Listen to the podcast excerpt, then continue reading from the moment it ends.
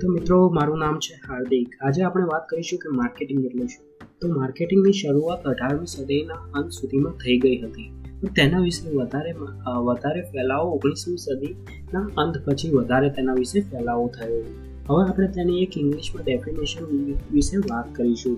તો એની ડેફિનેશન આ પ્રમાણે છે.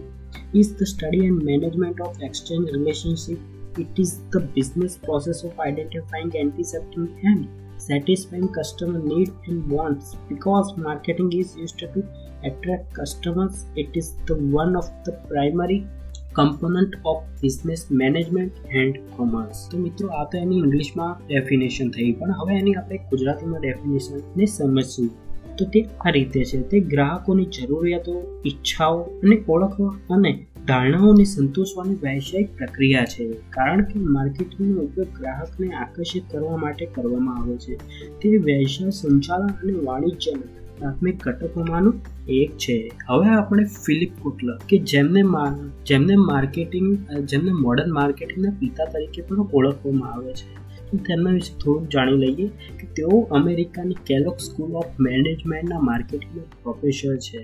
તેમજ તેઓ એક ઓથર અને કન્સલ્ટન્ટ પણ છે.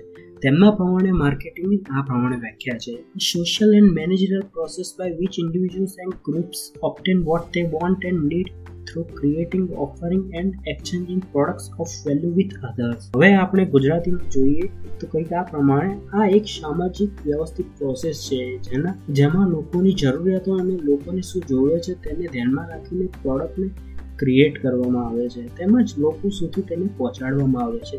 તો આ દરમિયાન જે પણ આખી પ્રોસેસ છે, તેને આપણે માર્કેટિંગ ગણી શકીએ. તો હવે મિત્રો આપણે માર્કેટિંગની થોડીક સિમ્પલ ભાષામાં વધારે સારી રીતે સમજીએ, તે કંઈક આ પ્રમાણે થશે કે માની લો આપણે પ્રોડક્ટ બનાવવી છે, તો તે પહેલાં તેના માટે આપણે માર્કેટિંગ રિસર્ચ કરીશું, ત્યારબાદ તેનું પ્રોટોટાઇપ બનાવીશું, ત્યારબાદ ફાઇનલ પ્રોડક્ટ ડિઝાઇન કરીશું. તે પ્રોડક્ટને આપણે માર્કેટમાં મૂકતા પહેલાં તેના વિશે અવેરનેસ તો ક્રિએટ કરવી જ પડશે. તો તે માટે આપણે એડવર્ટાઇઝમેન્ટ છે પ્રમોશન છે, તેનો સહારો લેશું. ત્યારબાદ પ્રોડક્ટને આપણે ફિઝિકલી પણ લોકો સુધી પહોંચાડવી તો પડશે ને.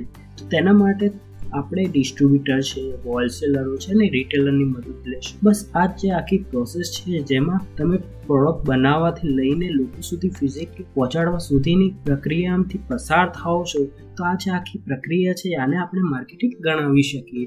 તો મિત્રો, હું આશા રાખું છું કે તમને ખબર પડી ગઈ હશે કે માર્કેટિંગ એટલે શું? ધન્યવાદ.